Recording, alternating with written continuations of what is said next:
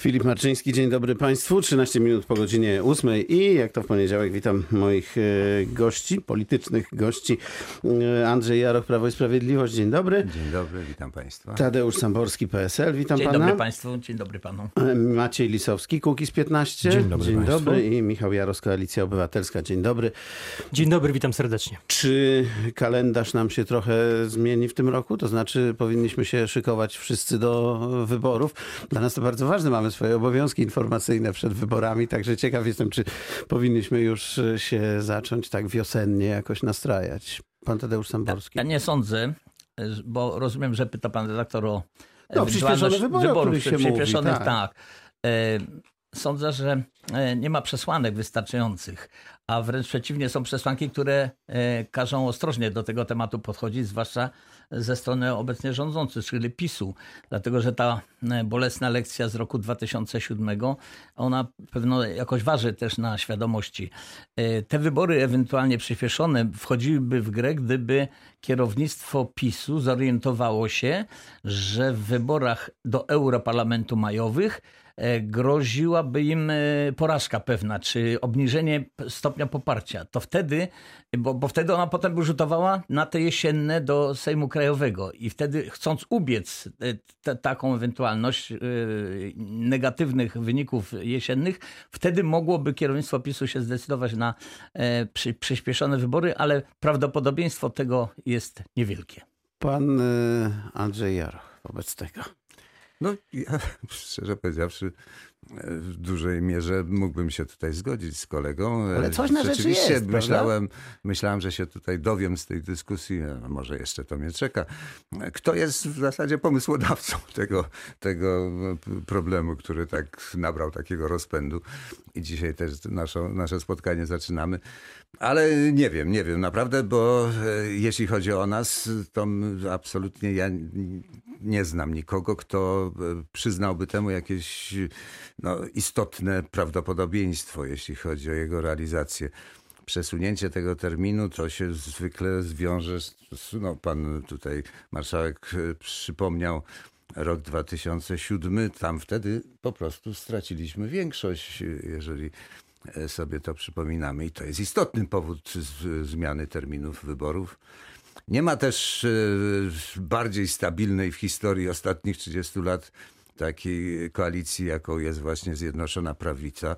Tutaj to nawet nie grozi w perspektywie e, realnej tej, która tym bardziej, że mamy rok wyborczy i w normalnym trybie te wybory są bardzo blisko, mówiąc e, No szczerze. bardzo blisko, ale jednak Zważywszy y, na te podwójne wybory, prawda? ładnych kilka miesięcy tutaj y, wchodziło w Sprawa, grę. sprawy, sprawy te, które się formalnie podaje jako e, uzasadniające to, czyli e, tam jakieś manewry z budżetem. Budżetowe, które, tak, i kalendarz uchwalania budżetu.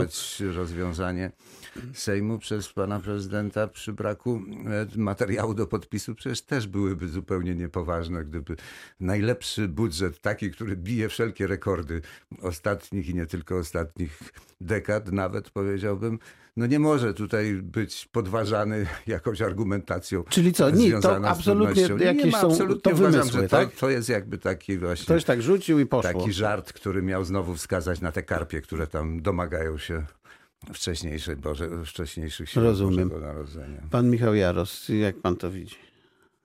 Czy Ja uważam, że ocena, ocena zawsze, powiedziałbym w ten sposób. My, m, jeśli chodzi o m, koalicję obywatelską, to im krócej będą trwały rządy PiS, tym lepiej dla Polski. Więc y, jeżeli będzie taka propozycja, żeby tą kadencję skrócić, jesteśmy jak najbardziej za tym, żeby szybko wystartować z kampanią z tym, wyborczą. tak, e, i wygrać. E, Oceniam to na 40-50%. E, To jest też w jakim stopniu ucieczka do przodu. Pamiętajmy o tym, że te wybory odbyłyby się przed 19 marca, czyli przed, przed e, ostatecznym ostateczną rozprawą przed Trybunałem e, Sprawiedliwości Unii Europejskiej.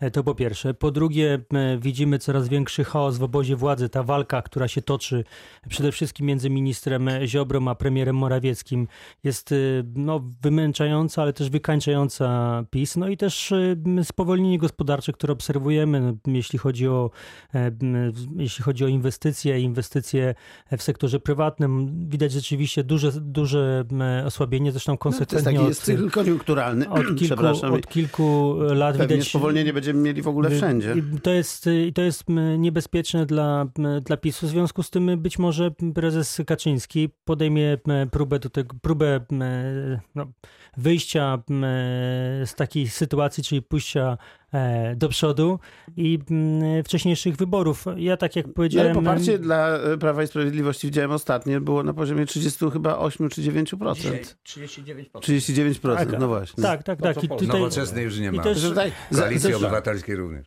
Prawdę Koalicja mówiąc, Obywatelska jest, panie... e, panie e, No jak nie ma nowoczesnej, to jaka Panie radny, jest, jest, jest. Koalicja Obywatelska to jest coś więcej niż szyldy partyjne, to jest idea, pewne marzenia Polaków o zjednoczeniu opozycji. My konsekwentnie będziemy dążyli do tego, żeby zbudować jeden silny blok. Jesteśmy przygotowani do tych wyborów.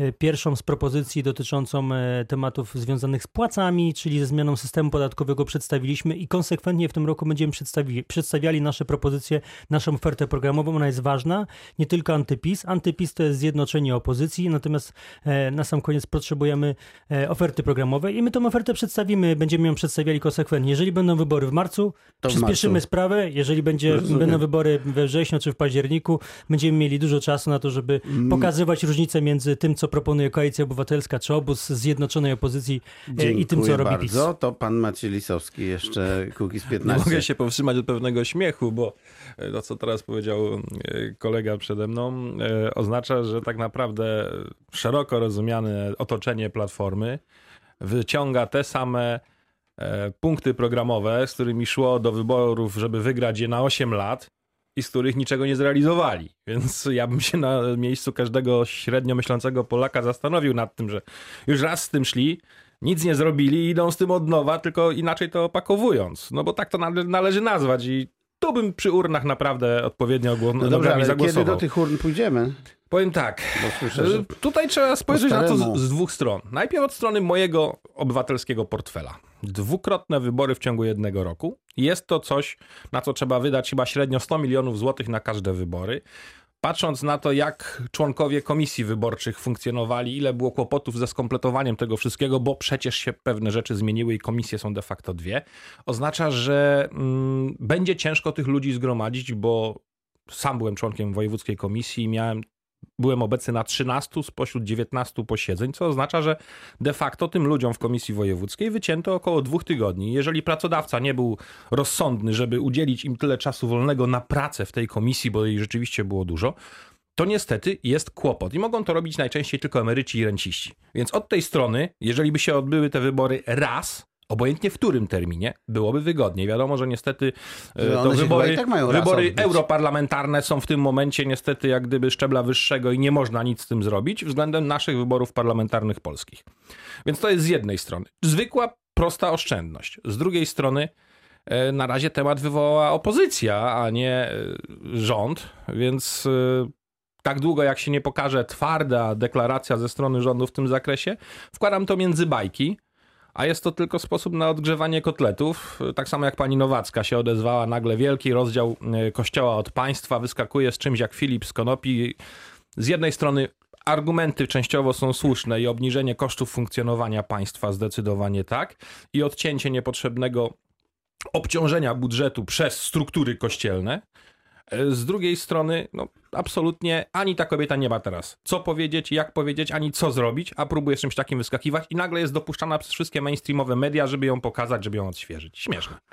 dopuszczana, wie pan, to chyba tak nie działa. Przepraszam, nie mam podejścia E, inseminacyjnego. Nie, nie o to mi chodzi, tylko po prostu media raczej informują o różnych y, elementach rzeczywistości, które się dzieją i nie widzę tutaj jakby też powodów do, do pretensji o to, ale chciałem zapytać pana Tadeusza Samborskiego o ten pomysł z y, przewodniczącym Kosiniakiem Kamyszem y, jako liderem opozycji. Czy to jest tylko y, efekt tego, tego sondażu, z którego wynikało, że on ma jakby największe poparcie wśród sądowanych, jeśli chodzi o takie no, liderowanie czy premierostwo po wyborach, gdyby to oczywiście, nie wiem, Myślę, że to ma wygrała. bardziej e, charakter e, taki prestiżowo-moralny, to wskazanie jego jako lidera opozycji. Zasłużył sobie swoją postawą, yy, taką jednoznacznością yy, i jednocześnie takim umiarkowaniem. E, e, Postawa e, prezesa Kosiniaka-Kamysza i Polskiego Stronnictwa Ludowego w Sejmie, ona gwarantuje godne miejsce w życiu publicznym takich mniejszych właśnie partii jak nasza. No, nawiasem mówiąc, dzisiaj wyniki sondażu pokazują, że jesteśmy trzecią siłą. Wprawdzie mi- między pierwszą, drugą, a tą trzecią. To jest pewna przepaść, Duża przepaść, tak. ale trzecia. czyli- 6,7% tak, tak, procent głosów. To prawda, to prawda. E, I myślę, że to jest taki raczej wyraz e, takiego uznania pod adresem sposobu i stylu uprawiania polityki przez e, prezesa Kosiniaka-Kamysza i przez Polskie Stronnictwo Ludowe. Natomiast przecież wiemy, że w praktyce politycznej jest tak, że pre premierem zostaje zawsze przedstawiciel najsilniejszego No tak. ugrupowania i takie są realia, więc po prostu tutaj mrzodek nie ma co, tak powiem, hodować i kreować. Traktujemy to po prostu jako e, taką właśnie e, sprawiedliwą ocenę e, postaci i stanowiska Polskiego Stronnictwa Ludowego w życiu publicznym. A w którym by się miesiącu nie odbyły te wybory, to na przykład PiS chciałby współpracować z Kosiniakiem Kamyszem akurat może bardziej niż z kim innym? Bo to wiadomo, jak tą większością będzie, różnie może być, prawda? Może trzeba będzie poszukać koalicjanta w większej skali niż Dolnośląska na przykład. No ale ja zrozumiałem, że ten, ten sondaż, on tutaj wskazywał e, pana posła przewodniczącego Kosiniaka-Kamysza na lidera rządu, op, który powstanie w no oparciu tak, w o opozycję, więc wtedy o współpracy z nami trudno mówić. Natomiast no, jeżeli chodzi o... Ja jestem tutaj akurat nie w tej sprawie przekonany, że, że to nie koledzy z PSL-u byli, tak powiem, im- inicjatorami tych badań i takiego... One wynikają z, po prostu z braku takiej treści, które skierowałyby zainteresowanie w stronę opozycji, bo tam rzeczywiście trzeba to e, na siłę generować. Ale e, w zasadzie politycy, zwłaszcza ci, którzy mają pozycję liderów, oni e, zwlekają, zwłaszcza jeśli chodzi o te pozycje lidera, prawda, premiera i tak dalej, do tego, żeby nie spalić swojej kandydatury. To najwyraźniej ma też taki element, żeby go spalić. Natomiast całkiem możliwe, że to jest efekt uboczny, bo może tym organizatorom tych badań chodziło o to, żeby wykazać, że pan przewodniczący Schetyna ma jakąś wadę, jeśli chodzi o, o charyzmaty oddziaływające na polski naród, prawda, wyborczy. I to się, to się chyba z tego bierze. No, to jest taka zabawa właśnie wynikająca z pewnego głębokiego kryzysu. Te podziały e, pożerania, prawda, wzajemne swoich członków, czy tych aktywistów, prawda, i te, te łączenia się przez podział, to, to sprawia, że właśnie będziemy świadkami takich różnych igrców, Takich e, sięgając tak? do To- tego. Natomiast nie ma to żadnego Michał znaczenia. Jaros- Wybory, wiadomo kto wygra. My nie będziemy oczywiście A tutaj... skąd wiadomo? To po wyborach wiadomo zwykle. Ale jeśli mogę adwocem e, Proszę. z panem Tak, przewodniczącym. zaraz pan Michał Jaros jeszcze przez tutaj bym moment. polemizował w tym sensie, że e, to nie jest tylko e, te, te badanie, te, te badania i ten wynik to nie jest tylko jakiś e, zabawa czy kaprys, ale może jest to wyraz też tęsknoty opinii publicznej A, w ogóle środowiska za, za jakimś umiarkowaniem w Ale To nie polityce. w tej kadencji. Za, za, pew, za pewnym stylem, za próbą e, łączenia, a nie dzielenia i tak dalej. Więc myślę, że te wartości mogły zdecydować o wysokiej pozycji pana prezesa Kosiniaka-Kamysza. Michał Jaros, zaskoczony jest pan tym, że taką dużą popularnością wśród badanych się cieszy akurat Kosiniak-Kamysz, w odróżnieniu od Grzegorza Schetyny? Znam pana prezesa Kośniaka-Kamysza, bardzo cenię go i bardzo go lubię. Natomiast e, ten konkurs na lidera opozycji, proszę zwrócić, kto rozpisuje. Głosy padają e, ze środowiska PiSu i wspierających PiS e, mediów, a także ze środowiska e, Biedronia, który sam też siebie już, e, Roberta Biedronia, który sam Mhm. siebie też już zrobił, określił e, premierem. Więc e, ja powiedziałbym, że ten konkurs e, raczej zostawiłbym, e, e, zostawiłbym do rozstrzygnięcia wyborcom opozycji. Pytanie, kto będzie miał najsilniejsze e, karty i kto, No to jest ciekawe, kto łączy prawda, tą że opozycję. Tutaj Uważam, że, PSL ma 6 z hakiem, e, a, a, a w takim sondażu... Nie, dzisiaj ma 7 z hakiem. Uważam, że-. Uważam, tak? że łączyć 3,7. No to niech będzie 7. Uważam, że łączyć opozycję oczywiście e, łączy i zawsze wychodzi z, takim, z taką propozycją to, najsilniej, to najsilniej, i powinno wychodzić to najsilniejsze ugrupowanie, czyli w tym przypadku Platforma Obywatelska. E, Tak było z Koalicją Obywatelską. Tak udało nam się w kilku sejmikach e, w Polsce stworzyć koalicję z Polskim Stronnictwem Ludowym i nie tylko. I tak będziemy konsekwentnie budowali taką propozycję nie tylko m, o to, że jesteśmy przeciwni e, PiSowi, ale przede wszystkim ofertę programową i z tym e, tego się Państwo spodziewacie i wiele osób oczekuje takiego, e, takiej ofensywy programowej i ona nastąpi. Natomiast chcę jeszcze powiedzieć o jednej bardzo ważnej kwestii. Otóż ja wiem, że dzisiaj ten konkurs, nawet jakbyśmy podchodzili sympatycznie do pana prezesa Kosiniaka-Kamysza, to jednak na sam koniec trzeba stanąć przeciw, naprzeciwko tym wszystkim osobom, które dokonały zmian w Trybunale Konstytucyjnym, tym wszystkim osobom, które poprzez brak swoich kompetencji, ale poprzez kolesiostwo dostały się do instytucji publicznych spółek Skarbu Państwa.